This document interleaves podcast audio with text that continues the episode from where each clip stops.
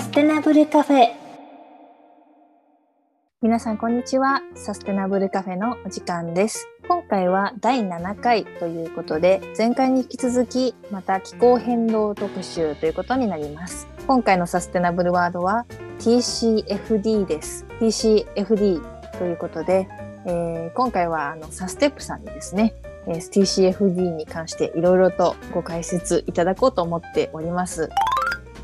よろしくお願いします。はい、よろしくお願いします。まず TCFD なんですけれども、こちらは気候関連財務情報開示タスクフォースということで、えー、かなり長いお名前ですので、パッとなかなか言えないっていうことも多いかもしれません。Task Force on Climate Related Financial Disclosures という略称の、まあ、頭文字の部分を取ったものになります。まあ、昨今ますます気候変動が、まあ、企業の財務的な部分そしてひいては金融市場全体に今重大な影響を及ぼすのではないかという認識が広がっています。そこで金融安定理事会 FSB がですね2015年に設立したタスクフォースが TCFD になります。詳しくはまたサステップさんにですね、ご解説いただきたいと思います。で、こちらが、まあ、基本的に気候変動のリスクを開示せよということですけれども、まあ、例えば、えー、気候変動によって洪水がよりあの多く起こるようになった場合に、えー、自社が例えば海沿いに工場をなどのファシリティを有する場合にですね、そちらが被害を受けて、えー、こういった、えー、業務停止になるとかですね、さまざまな被害、財務的に非常に重要な、えー、影響が及ぶ可能性があるという場合にですね、これをしっかりと有価証券報告書などの文書で提示していって、投資家にもですね、リスクを開示していった方がいいねという、まあ、そういった動きになります。それでは、あの、サステップさん、TCFD の設立の経緯であったり、え最近までの流れからですね、ご説明よろしくお願いします。はい、ケンさんありがとうございます。まあ、TCA フリーってあの新聞とかでもよく出てくるんで、知ってる方は少なくないかなとは思っているんですけれども、まあ、ややこしいんで、正式名称って覚えなくても良いのかなということで、まあ、要するに情報開示の枠組みであるということを覚えていっていただければいいのかなと思ってます。で、もともと TCFD の経緯、まあ、TCFD の経緯を簡単に説明させていただくと、まあ、若干重複する情報もあるんですけれども、えスタート地点はやっぱりパリ協定になってます。2015年にパリ協定が、え締結されて、それ以降ですね、金融業界とかが主導で活動が開始されました。えー、2017年に、えー、初めてのガイダンス、まあ、最終提言書っていうものを発表してまして、えー、それ以降いろんな国で急速に広がりを見せている状況です。で特に、まあ、イギリスとかを含めるヨーロッパ各国では義務化の流れっていうのもかなり進んできていて、えー、日本でも有価証券報告書に TCFD 考慮したもの、情報開示せよみたいな流れができてきてしたりしていて、まあ日本国内でもかなり重要になってきそうだなっていうところが見えてきているところです。で、TCFD の最近の流れっていうことでは、まあ、TCFD ってそのかなり広い意味での大枠の概念からスタートしているところなので、具体的に何やればいいんだろうっていうところは最初に TCFD、気候変動のことを開示し、情報開示しなきゃって、それを先に決めてから情報を詰めていった感じなんですね。だから、その追加のガイダンスっていうのは最近毎年のように出てきていて、まあ、それに追われて気候変動担当の人たちが、あの、右往左往しているというのが現状です。で、最新の情報という意味では、えっ、ー、と、去年、2019年、20年あたりは、あの、リスクマネジメントに関する追加のガイダンスが出てきたりとか、えー、2021年には指標と目標とか、えー、あの移行計画とかに関する追加のガイダンスが出てきたりっていうところで、まあ、あの、内容がどんどんどんどん具体化してきているという状況です。取り急ぎここまでですかね。あありがとうございます。なかなかあの今企業の方々が苦労しているかもということがありましたけれども、この点裕次郎さんいかがですか？はい、N さんありがとうございます。そうですね、事業会社としては苦労の連続で何をどこまでいつまでにやれるのかというタイムスケジュールと日々格闘しているような状況でございます。大きく分類するとですねやはり TCFD が発表された後、えー、先行対応できている一部のリーディングと言われる企業という先行する層とですね足元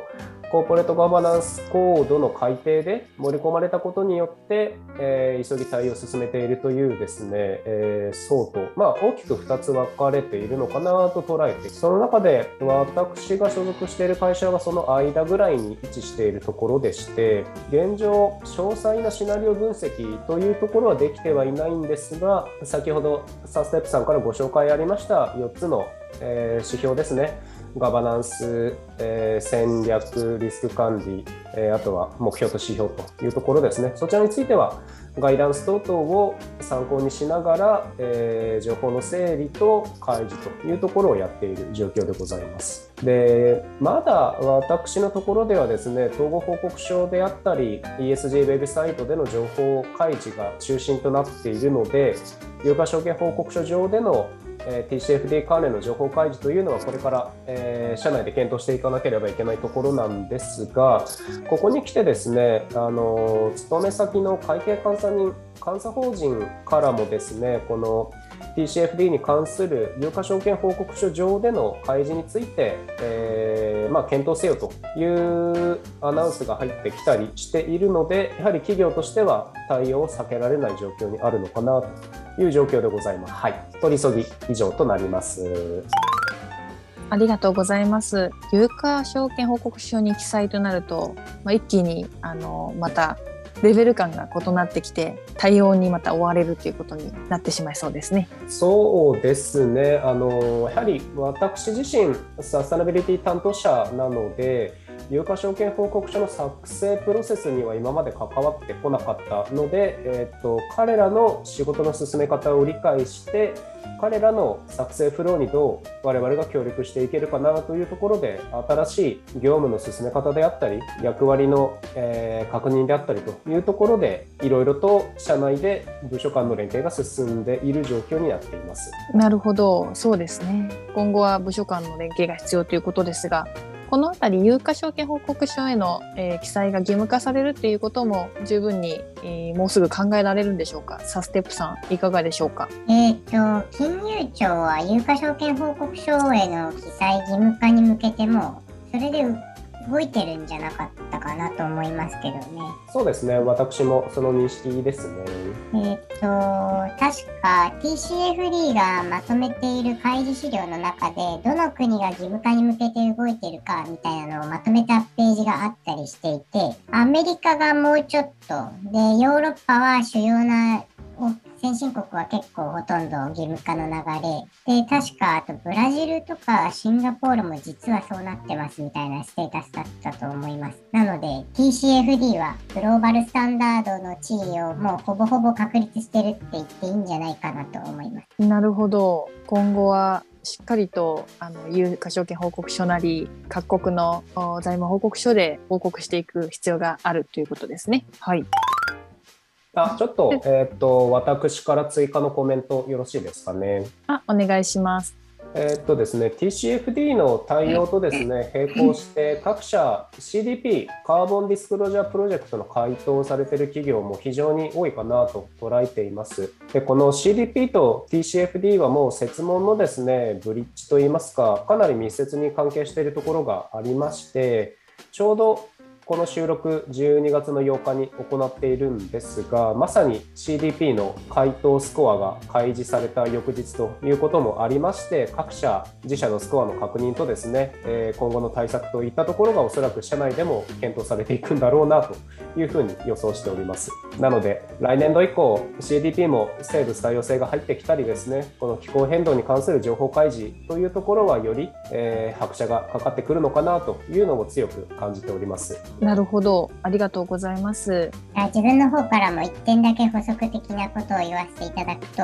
TCFD の開示をしようってなった時に、多くの会社がリスクばっかり書いちゃうんですけれども、投資家的に注目してるのはリスクはもう当たり前だけど、機械面もっといっぱい書いてねっていうところもあるので、その気候変動が起こるかもしれないっていうのと脱炭素社会に移行する中であなたの会社はどのように生き延びていくんですか？どのように成長していくんですか？どのようにビジネスチャンスをつかんでいくんですか？っていうところについて、えー、いっぱい書くと投資家からよく頑張ってますねみたいな感じのコメントをもらえる可能性が高いので そこはちょっとポイントかもしれない。なるほど。ありがとうございます。機械もそうですね。CDP でもそうですし、まあ、DJSI であったりさまざまな ESG 外部評価機関もリスク及び機会どちらもやはり評価するようになっているところです。このあたりですね、私も最近、え、よくクライアントの方から問い合わせも受けますし、あの、なかなか機械面も含めて、え、どんどん開示していくっていうこと、そしてシナリオ分析に取り組んでいくこと、そして様々な TCFD のガイダンスが次々に出てくるものに、対応していくことが非常に、どんどん大変になっていく中、やっぱり役員の方々などを説得していく、